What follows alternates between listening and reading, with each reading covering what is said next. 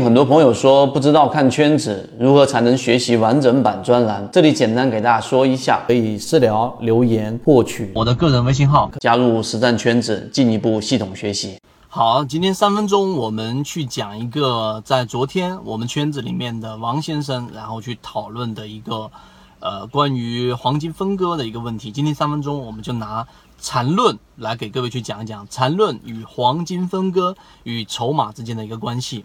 首先，事情是这样的，在圈子当中，我们很多的这个圈友进入来之后，就开始不断的去吸收我们所提供的盈利模式和方案，并且结合自己的方法也分享出来。这个是我们最想看到的。它的选股方案里面，第一个提到了黄金分割，黄金分割是一直以来都是非常有效的方法。从中间的这一个百分之五十的位置和零点六一八这一个位置和三七这个位置，它都是一个非常重要的。筹码聚集的一个位置，那这一个区域当中，它一定聚集了大部分人的进行交易。有些人在这地方卖空，有些地方在这地方买入，这个地方就会聚集了非常多的买入筹码。所以在黄金分割里面，它的选股方案是这样的，我们先分享出来给大家。第一，先找出黄金分割的重要位置，百分之五十和零点六一八的这个位置，这两个位置是重要的筹码密集区域。这第一点。第二点。然后呢，从中去用我们的选股方案找出流动资金连续三天翻红，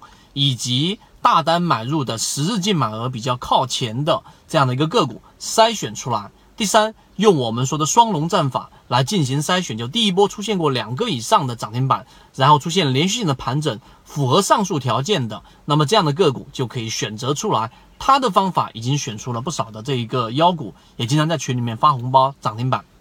那我们来分析。到底这一套盈利模式和选股方案里面所存在的这个逻辑是怎么样的？首先，我们说缠论，缠论有一个第一买点、第二买点跟第三买点嘛，对吧？第一买点实际上是利润空间最大，也是最难把握的，就是当一只个股跌破了我们所说的这个中枢位置，并且在这个位置上产生了一个很明显的背离，在缠论当中，实际上就相当于是股价跌得很深，但是 MACD 的这个红色柱体出现了明显的暴增。啊，也就是说，跌速在减弱，MACD 柱体在增加，那么这个就是我们说的背离，这是第一买点。第二买点是当它一旦进入到整个中枢位置之后，突破中枢上轴的这个地方进行一个回踩的第二次背离，那么这个是第二买点。第二买点相对比较安全，它舍弃了第一买点的风险。同时也舍弃了第一买点的这个利润，但同时它在这一个第二买点的位置拿到了一波最大的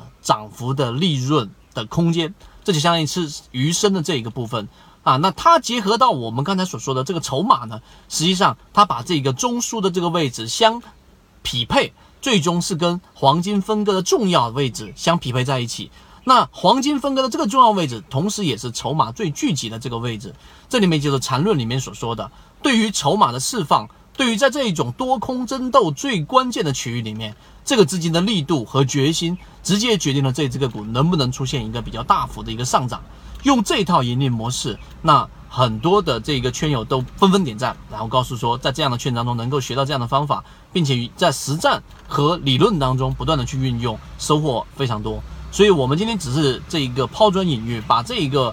盈利模式拿出来。如果你想进一步完善自己的交易框架和模型的话，可以在先锋船长公众平台进一步系统进化学习。